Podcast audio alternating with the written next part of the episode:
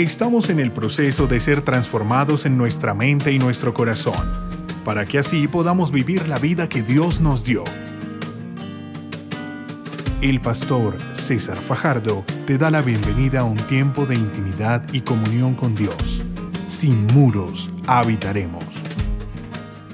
Venimos hablando durante todas estas semanas una serie basada en Hechos capítulo 19. En Hechos capítulo 19 encontramos al apóstol Pablo llegando a Éfeso. Y como lo dije en la primera charla, eh, Éfeso era una ciudad algo compleja, con idolatría, con eh, una cantidad de problemáticas y todo, donde había ocultismo, donde había una serie de cosas que uno diría, es muy complicado establecer el reino de Dios allí. Pero el apóstol Pablo llegó y cumplió con una serie de pasos que le permitieron transformar esa ciudad en una ciudad que luego se convirtió en el centro del cristianismo para abrir muchas iglesias alrededor. Y se volvió una influencia en Asia. Y griegos y judíos escucharon la palabra del Señor. ¿Qué hizo el apóstol Pablo? En la primera charla vimos que encontró unos discípulos y lo que hizo fue marcarles el camino correcto, el camino correcto de la salvación, que era el arrepentimiento, la fe en Jesucristo y luego el bautismo en el poder del Espíritu Santo. Toda persona que realmente empieza a caminar con Dios de la manera correcta comienza en ese proceso, arrepentimiento, fe en Jesucristo, que luego se traduce en el bautismo en agua y luego viene el bautismo del Espíritu Santo, porque fuimos llamados a ser llenos del poder del Espíritu Santo. Y una de las cosas que yo animo a las personas en este tiempo para poder nosotros salir adelante en medio de lo que estamos viviendo es usted necesita ser lleno del Espíritu Santo, ¿ok? Eso es la primera cosa. Luego habló de que él fue a la sinagoga. Y hace ocho días hablamos justamente de cómo él yendo a la sinagoga proclamaba el reino de Dios. De enseñar a la gente que el Señor gobierna, tiene toda autoridad, tiene todo poder.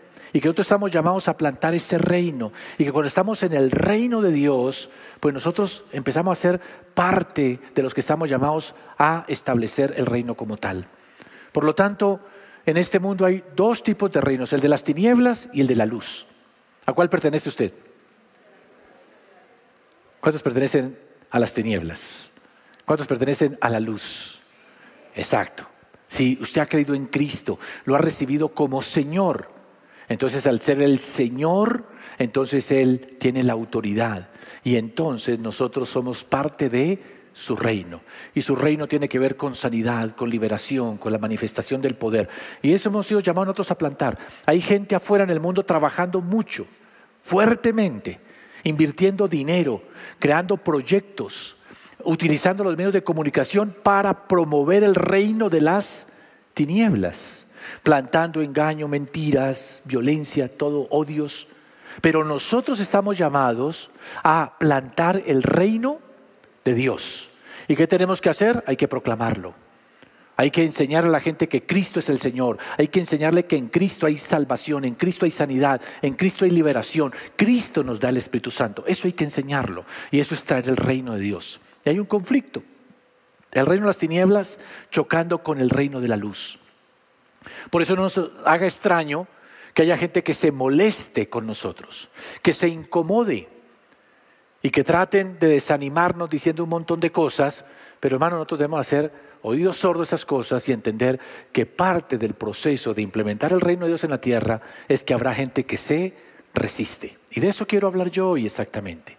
De la gente que se levanta y se resiste a recibir el Evangelio y más, no solamente a recibirlo, sino que buscan cómo frenan el avance de los hijos de Dios. Y nosotros debemos aprender cómo enfrentar esa resistencia. ¿De qué vamos a hablar hoy? ¿De qué vamos a hablar hoy? ¿Cómo enfrentar esa resistencia? Quiero que vaya conmigo a Hechos capítulo 19 y vamos a leer los versos 9 y 10. Dice, pero endureciéndose algunos y no creyendo, maldiciendo el camino delante de la multitud, se apartó Pablo de ellos y separó a los discípulos, discutiendo cada día en la escuela de uno llamado Tirano Así continuó por espacio de dos años, de manera que todos los habitantes en Asia, judíos y griegos, oyeron la palabra de Jesús. Amén y amén. ¿Cómo vencer la resistencia? Nosotros Tenemos que tomar esa conciencia que cuando empezamos a vivir, como lo vimos la semana pasada, en el reino de Dios, es decir, en salvación, en esa sanidad que el Señor trae, en esa restauración que Cristo da, en ese fuego del Espíritu Santo, entonces nosotros estamos 100% involucrados en el reino de Dios. Y al estar nosotros involucrados en el reino de Dios, empezamos a establecerlo. ¿Cómo lo establecemos? Cuando usted es ese padre que tiene que ser testimonio y ejemplo. Cuando usted hace negocios de manera honesta, transparente. Cuando usted vive una vida en la cual usted hace la diferencia con todo el mundo. Y cuando usted comienza a hacer ese tipo de diferencia y sobre todo comienza a hablar que Cristo es el Señor, que tenemos que someternos a Él, que el que venga a Él tendrá la vida eterna, el que no venga a Él tendrá la condenación eterna, entonces se va a levantar gente que va a oponerse. Y eso le pasó al apóstol Pablo. Como les decía antes, llegó a Éfeso, encontró unos discípulos, les marcó el camino correcto, el arrepentimiento, la fe en Cristo y ser llenos del Espíritu Santo. Luego fue a la sinagoga. ¿Por qué en la sinagoga? Porque había gente que iba a buscar a Dios. Y entonces él comenzó a hablarles a aquellos que estaban buscando a Dios. Y por tres meses, ¿saben? A Pablo se le dio la oportunidad de hablar en una sinagoga por más tiempo que en cualquier otra fue en Éfeso, tres meses. Normalmente el primer día lo sacaban y se lo aguantaban por hasta el segundo sábado, después lo sacaban. Pero ahí se lo aguantaron tres meses. Tres meses donde Pablo estaba diciendo, Cristo es el Señor. Cualquiera que quiera tener la vida eterna tiene que arrepentirse, tiene que poner la fe en Él y serán entonces llenos del Espíritu Santo. Eso era lo que enseñaba el apóstol Pablo. Y dice que al principio lo estaban escuchando, pero luego se fueron levantando algunos que comenzaron, número uno, tome nota de eso, comenzaron por endurecerse. Ese endurecerse les llevó a no creer y no creyendo comenzaron a hablar mal del camino. Es un proceso. Cuando uno comienza a enseñar la palabra de Dios como tal, al principio las personas quieren mirar si la palabra se acomoda a lo que yo quiero, a lo que yo pienso. Allí habían muchos judíos. Y muchos de ellos seguramente querían oír con respecto a Moisés, la ley, pero cuando empezó a hablar de Cristo, y es por la fe, no por la ley, no por obras, y cuando comenzó a hablar de que éramos llenos del Espíritu Santo y que ahora el Evangelio era para todo el mundo, no solamente para los judíos, dice que algunos comenzaron a endurecerse. Dos cosas hace la palabra realmente. Una es que endurece la gente y la otra es que la trae a salvación. Cuando uno enseña, hay personas que su corazón por el Espíritu Santo quedan preparados y listos para decir quiero recibir a Cristo. Pero otros comienzan, no, yo no estoy de acuerdo, a mí no me parece y yo no quiero aceptar eso. Y en la medida en que se van endureciendo, entonces no creen. Y ahí la palabra no es la palabra pistis, normalmente creer en, por fe, sino habla de no creer, es una palabra que habla de no creer para obedecer. Es decir, la iglesia en Éfeso o esta sinagoga en Éfeso, cuando empezaron a escuchar la predicación, no queremos someternos a eso, no nos vamos a someter a Cristo, no nos vamos a someter a lo que el apóstol Pablo está enseñando. Y fruto de eso, entonces comenzaron a hablar mal. Empezaron a decir que empezaron a hablar mal justamente lo que el apóstol Pablo estaba enseñando, del camino que ellos llamaban. ¿Y cuál era el camino? Lo que venimos insistiendo durante todas estas semanas, que hay que arrepentirse, que hay que poner la fe en Cristo y hay que recibir el don del Espíritu Santo. Y saben, hermanos, eso pasaba en esa época, pasa actualmente igual. Cuando realmente la palabra comienza a ser enseñada y comienza a ser predicada, dos efectos producen en el corazón de las personas. Uno es que dice, no quiero eso, no lo acepto.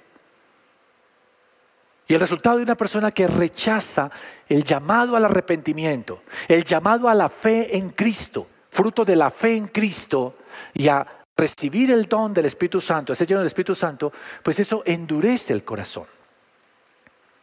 Y cuando las personas están endurecidas, se resisten a creer. Ahí específicamente dice, ellos no creyeron, no quisieron creer.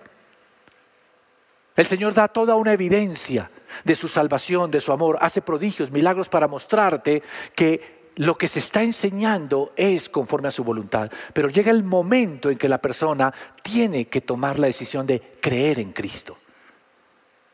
Yo sé que estamos totalmente endurecidos, Pero el Espíritu Santo hace una labor que nos permite quitarnos la venda y por lo menos percibir a Cristo, su amor, su llamado. Y cuando lo percibimos tenemos que tomar la decisión. O voy a seguir a Cristo o rechazo a Cristo. Cuando una persona endureciendo su corazón rechaza a Cristo y no lo recibe, entonces no obedece. Y para poder justificar que no está caminando, nunca va a decir, yo rechacé a Cristo, no lo quise, no quiero la vida eterna. Normalmente lo que van a decir es, es que la iglesia, es que el pastor, es que... Y es exactamente lo que hicieron en Efeso. Comenzaron a hablar mal. Ahí la palabra en el original dice hablar con agresividad, hablando, buscar difamar, difamando, o sea, diciendo cosas que no son ciertas o trastornando o tergiversando lo que el apóstol Pablo decía.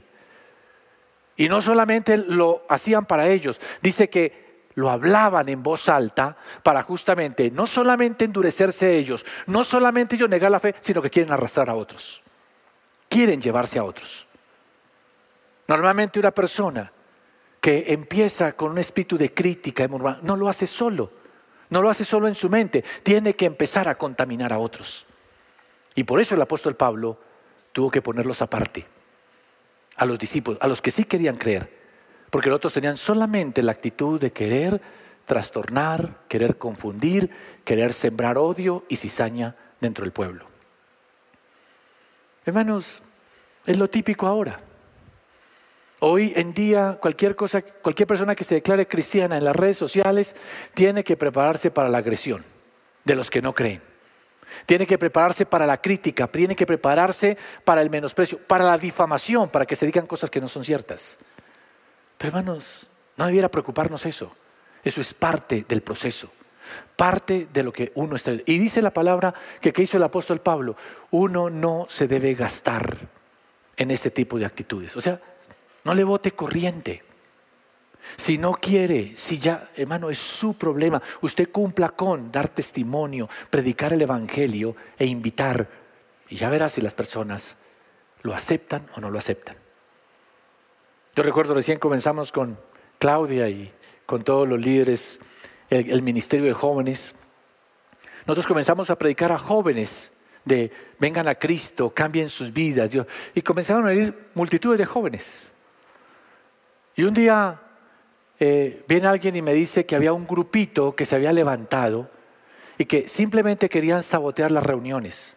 Venían a tratar de armar desorden. Yo enseñaba y cuando terminaba de enseñar se paraban en la puerta y comenzaban a hablarle con la gente, a decir, usted no se deje cuentear de eso, ese tipo no sé qué, los quiere manipular y hablar los jóvenes para confundirlos. Y ese movimiento se llamó a sí mismo Mocrir, Movimiento Revolucionario Cristiano. Y por un tiempo fue como una aflicción para mí porque decía, están afectando personas y yo comencé a orar y yo estaba con mi corazón decir, un día esto voy a salir y delante de todo el mundo. A veces me sentí tentado del púlpito decir, aquí están estas personas que son lo peor. Sentí en mi corazón hacer eso. Pero el Señor me dijo, tú no te gastes en esto. Tú sigue en lo que estás haciendo, ora por esta situación y yo me encargaré. Hermanos, el Señor comenzó a orar, comenzó un conflicto entre ellos y terminaron desbandándose. Se fueron de la iglesia y nosotros seguimos haciendo lo que Dios nos llamó a hacer. Entonces, hermanos, parte de nosotros empezar a vencer la resistencia en este tiempo para nuestra vida cristiana está en el hecho que entendamos que va a haber oposición. Cuando usted decía en su trabajo comenzar a traer bendición, se va a levantar gente que se opone. Cuando usted comience a tratar de compartir a de Cristo, habrá gente que se opone. Cuando usted comience a ver una vida diferente, la gente va a comenzar a criticarle. Yo recuerdo cuando estaba trabajando en lo secular, tenía una oficina, trabajaba con otra persona, y un día me contaron que ese señor consultaba a una bruja y que hacía todo lo que la bruja dijese. Entonces yo me levantaba, me iba a las seis de la mañana, llegaba a la oficina y comenzaba a orar en su oficina. Y un día me echó de la oficina. Y yo le pregunté, ¿pero por qué, mano? ¿Por qué me está echando la oficina? Me dice, porque no quiero tener más con usted ningún tipo de arreglo. Coja sus cosas y váyase. Y vino un sobrino él y me dijo, ¿sabe por qué lo echó? Porque la bruja le dijo que usted no le convenía. Entonces yo me alegré porque dije, ¿qué significa? Que mi oración sí funciona y hace la diferencia. Recuerdo en una ocasión con mi esposa nos invitaron unos 15 años. Y empezaron todo el mundo a tomar trago y todo. Y cuando llegaron a ofrecernos, yo le dije, no, gracias, tomo una gaseosa. Y vino la mamá de, los 15 años y me dice, claro, estoy a tirarse la reunión ahí con su santidad y no sé qué más cosas, tan ridículo, porque no nos deja en paz tomar nuestro trago. Cuando usted comienza a hacer la diferencia, gente se endurece, pero usted está plantando el reino de Dios. No tenga miedo a hacerlo. No le dé temor. Usted tiene que seguir adelante. Más bien lo que enseña la palabra es enfóquese. Enfóquese en lo que realmente cuenta, es importante. El apóstol Pablo dijo, no me voy a gastar una discusión con una gente que no quiere, que ya abiertamente dice no quiero de Cristo. ¿Qué hizo? Agarró a sus discípulos y los llevó a una escuela de un señor que se llamaba Tirano. Algunos libros, aparte de la Biblia, algunos escritos, dicen que este señor tirano era un orador de ese tiempo y que le prestó su auditorio al apóstol Pablo para que lo usara. Ahora, parece que este señor los utilizaba en las noches y bien temprano en las mañanas y le dejó a Pablo los medios días. Se dice que entre las 11 y las 4 de la tarde era que Pablo ahí enseñaba. Y era la hora de más calor del día, donde normalmente en Éfeso la gente se iba a dormir la siesta, se iba a almorzar y a dormir la siesta. En la época en que la gente estaba comiendo y durmiendo, ¿qué hacía el apóstol Pablo? Estaba enseñando, estaba formando discípulos. Él nos iba, como todo el mundo, él estaba en ese proceso de formar. Pero la ventaja de todo esto es que también encontró discípulos dispuestos, dígalo conmigo, dispuestos. O sea, están dispuestos a, a que tampoco iban a almorzar y que tampoco se iban a la siesta, iban a aprender.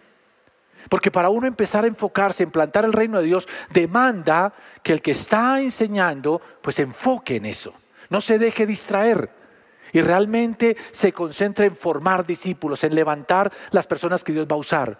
Pero al mismo tiempo tiene que haber disposición de las personas de ir, de asistir, de estar ahí para decir, yo quiero recibir.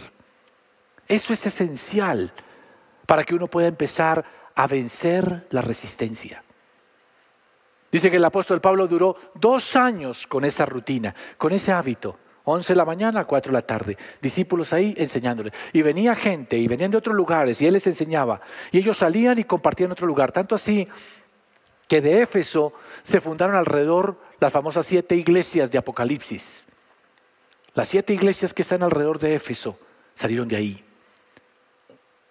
Y dice que toda Asia, griegos y judíos, escucharon la palabra de Dios, escucharon el mensaje. Y déjeme decirle, hermanos, que cuando en realidad en un lugar se levanta una iglesia que quiere llevar el mensaje, quiere compartir, quiere plantar el reino de Dios, Dios comienza a respaldarla. Y comienza a permitir que esta palabra llegue y toque vidas. Esto es lo que nosotros necesitamos en este tiempo. Nosotros estamos viviendo una época de retos, de desafíos, de muchos conflictos. Hay gente desanimada, hay personas con estrés, con angustia. Hoy en día se dice que el mayor problema de los jóvenes es la desesperanza. No hay esperanza para ellos. No ven un futuro. Y literalmente está demostrado que es un fracaso. Cualquier tipo de organización, los gobiernos, lo que están ofreciendo, no están siendo respuesta. Cada vez el mundo empeora. Y Dios dice que dejó la iglesia, es decir, a los cristianos, para que sean luz y sal. Y si nosotros estamos dormidos y no estamos plantando este reino de Dios, pues entonces ¿cuál va a ser el resultado? Nosotros tenemos que empezar a tomar conciencia que la respuesta a muchas de las necesidades actualmente la tenemos nosotros. Pero para eso no debemos dejar distraernos de los que no quieren recibir, enfocarnos en los que sí quieren. ¿En qué tenemos que enfocarles? Y enfocar nosotros mismos. Hermanos, yo tengo que renovar mi mente. Tengo que ir cambiando constantemente. Al renovar mi mente, voy cambiando en manera de pensar, me hago mejor como persona. Yo le digo, el mejor testimonio de un cristiano es que sea cada vez mejor. Cada vez mejor. Mejor como padre. Tal vez alguno aquí me diga, yo soy buen padre. Pero ¿cuántos honestamente me pueden decir que podemos ser mejores? Podemos ser mejores, ¿sí o no? Tal vez usted diga, tengo mi trabajo, mi empresa y yo presto el mejor servicio, pero ¿cuántos saben que podemos mejorar? Podemos mejorarlo. Y así, mirando cada una de las áreas de nuestra vida, podemos, podemos empezar a enfocarnos en yo puedo ser mejor. Mejor en mi salud, mejor en lo que como, mejor como trato a mis semejantes, mejor como sirvo en la iglesia. Y cuando tenemos esa mentalidad, nuestra vida se va transformando para bien. Y entre mejores somos, más impacto podemos producir en la vida de otras personas. El otro día yo hablaba con una persona y le preguntaba, ¿cómo fue que te hiciste cristiana? Me dice, yo era cerrado al tema de las iglesias, al tema de la religión. No quería, yo creía en un Dios, pero no quería saber nada de religión. No quería ir a ningún lugar. Pero dice, vino a trabajar conmigo una persona. Una persona que siempre tenía una palabra de aliento. En los momentos de crisis siempre tenía una actitud positiva, siempre brindaba respuesta. Su trabajo lo hacía con excelencia. Y un día me sentí inquieta por lo que esa persona era, cómo se comportaba así. Y cuando comencé a hablar con ella, me di cuenta que era cristiana. Y cuando vi que ese cristianismo se evidenciaba de esa manera, dije, yo quiero ir donde esa persona va. Nosotros estamos llamados a enfocarnos en eso, hermanos, a trabajar de tal manera que cada vez nuestra vida sea más excelente. Y si somos mejores en esta transformación constante, vamos a impactar el mundo. Por favor, crezcan en la fe en Jesucristo, porque para uno mejorar tiene que cada vez confiar más en el Señor. Y eso demanda que tengamos ese reto en nuestro corazón de conocer cada día más de Cristo. Si algo puede transformar tu vida es que tú conozcas a Cristo. ¿A cuántos de ustedes les cambió la vida cuando conocieron a una persona? A alguien por ahí. A mí mi vida me cambió cuando conocí a mi esposa. Recuerdo que también conocí a una persona, un líder, que un día se sentó, habló conmigo y eso transformó muchas cosas en mi vida. Pero les digo que el cambio más profundo en nuestra vida se da cuando conocemos a Cristo. Y nosotros debemos decirle al Señor, dame hambre por conocerte. La, nuestra oración, la primera oración de la mañana debiera ser, Señor, permite que en este día yo te conozca más. Porque conociéndole más, vamos a confiar más en Él. Y vamos a poder vivir a plenitud para Él. Él es el Señor. Y si queremos ser parte de su reino, necesitamos conectarnos profundamente con Él. Necesitamos enfocarnos, hermano, en buscar la llenura del Espíritu Santo. Ningún cristiano que transforma su vida, que es mejor, que es más excelente, lo hace en su propia capacidad. Lo tiene que hacer con la unción del Espíritu Santo. Diciendo, Señor, aquí está mi vida. Y sé que tu Espíritu está en mí. Necesito que tú te manifiestes a través de... Cambia mi manera de hablar, mi manera de pensar. Permite que lo que hay en mi vida fluya y toque la vida de otros. Porque hermanos, déjeme decirle, si nosotros aspiramos como iglesia, a poder ser respuesta en esta ciudad, en esta nación, necesitamos que todos los que nos llamamos cristianos, necesitamos llenarnos del Espíritu Santo.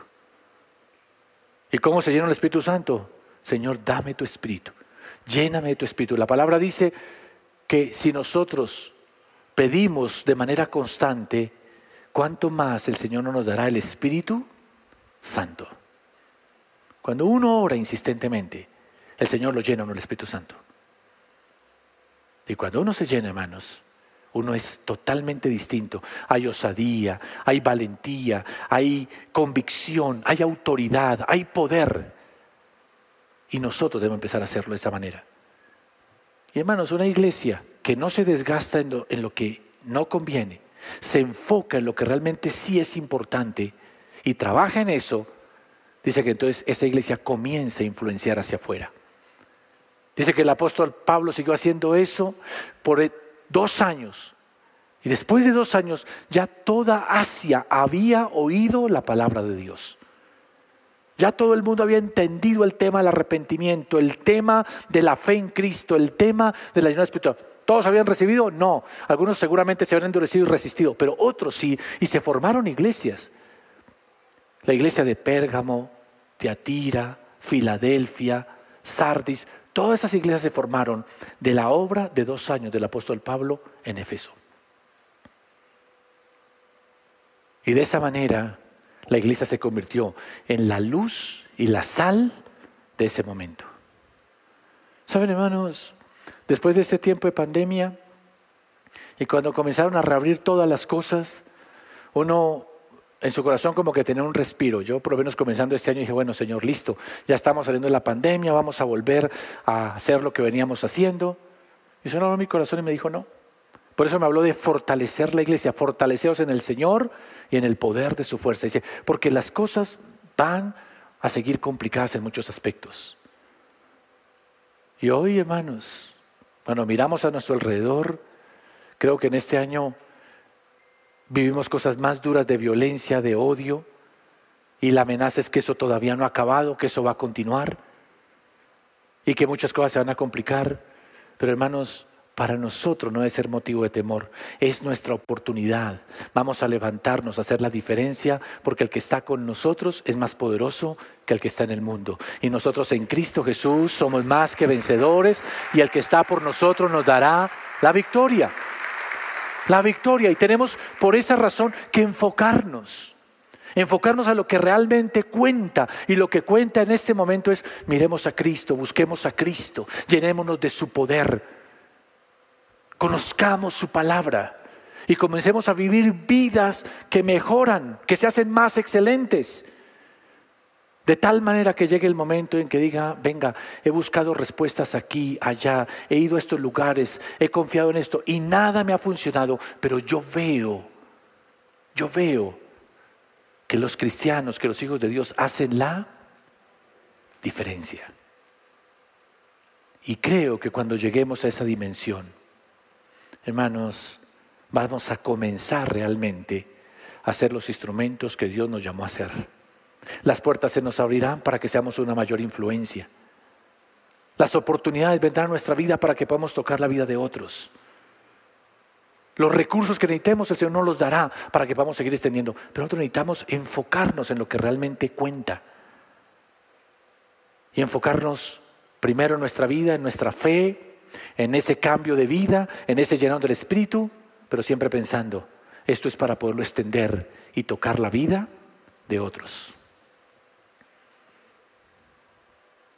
Cuando uno comienza a hacer esto, entonces Dios se pone en nuestra parte, y algo que vamos a ver la semana que viene, Dios comienza a hacer prodigios y milagros, comienza a hacer cosas sobrenaturales, porque encuentra en la iglesia, la iglesia que realmente está enfocada en lo que realmente cuenta. Y así es como nosotros vencemos toda la oposición que se levante.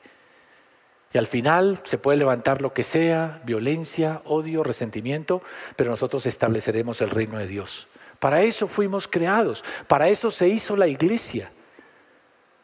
Dios creó al hombre para que gobernara en su nombre.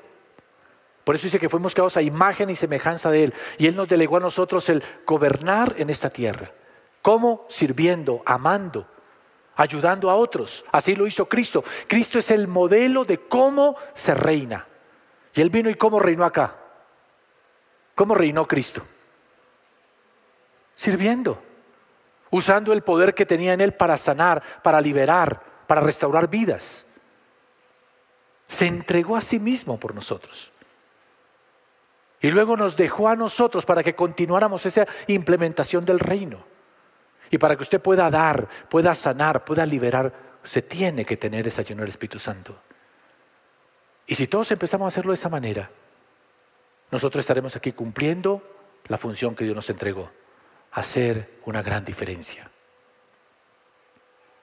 Yo, hermano, sueño con una iglesia que restaure matrimonios, yo sueño con una iglesia que ayuda a los jóvenes a conectarse con Cristo, a conocerlo y que sus vidas sean transformadas. Sueño con una iglesia donde los niños crezcan realmente en esa fe en Jesucristo. Sueño que la gente comience a ver que nosotros hacemos la diferencia. ¿Por qué? Porque simplemente amamos, respetamos, servimos y tenemos la presencia del Señor con nosotros.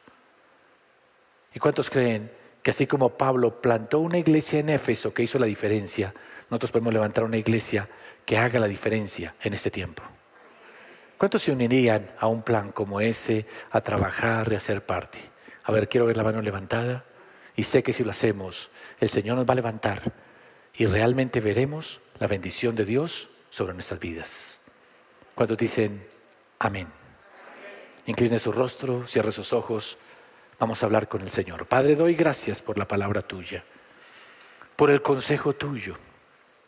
Yo sé que esa historia que está ahí del apóstol Pablo en Éfeso no está por casualidad.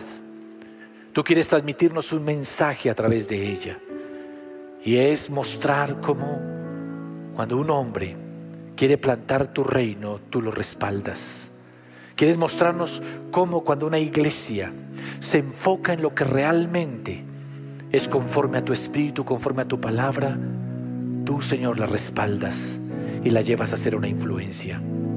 Hoy te pido en el nombre del Señor Jesucristo que tú nos mires con misericordia, porque aunque no somos dignos, Señor, te pedimos en el nombre de Jesús nos concedas el poder levantar una iglesia que te honre y que te glorifique. Una iglesia donde cada uno de sus miembros viva una transformación constante en sus vidas para ser mejores, más excelentes. Levantes una generación que ponga su fe en Cristo y crezca en esa fe en esa confianza en ti, de tal manera que sus vidas estén rendidas genuinamente al señorío tuyo. Y que tú, Señor, levantes una iglesia llena de tu poder, llena de tu unción, donde cada uno de sus miembros sirva bajo la dirección de tu Espíritu. Porque ese Señor que, si somos esa clase de iglesia, te agradarás en bendecirnos, en respaldarnos, veremos la presencia tuya en medio de nosotros, veremos a tu Espíritu manifestarte. Y eso es lo que te estamos suplicando en esta hora. Por favor, concédenos, concédenos Señor, enfocarnos en traer tu reino, en traer tu presencia, en vivir para ti, para que nuestra vida sea un instrumento en tus manos. Y así podamos glorificarte y exaltarte. Mira al Señor en este momento. Y tú de tus propias palabras dile, Señor, concédeme levantarme en este tiempo para ir mejorando, para ir transformando mi vida, para ser un instrumento en tus manos. Para que perseverando en esto, muchos escuchen el mensaje de Dios, muchos vean cómo vivimos y quieran vivir como nosotros, muchos nos escuchen y quieran recibir lo que estamos impartiendo. Solo lo podemos hacer con tu presencia. Solo lo podemos hacer cuando tú estás en nuestro corazón, en nuestra vida, Señor. Cuando Cristo habita en nuestros corazones y no solamente habita, reina en nuestro corazón. Levante su voz y diga conmigo esto, Señor Jesús, bien fuerte, diga, Señor Jesús, yo te invito hoy que vengas a mi vida, que seas mi Señor y seas mi Salvador. Y levantes mi vida para ser mejor, para poner mi fe en ti, para ser lleno de tu Espíritu. Y de esa manera vivir una vida que te honre y que te exalte. En el nombre de Jesús.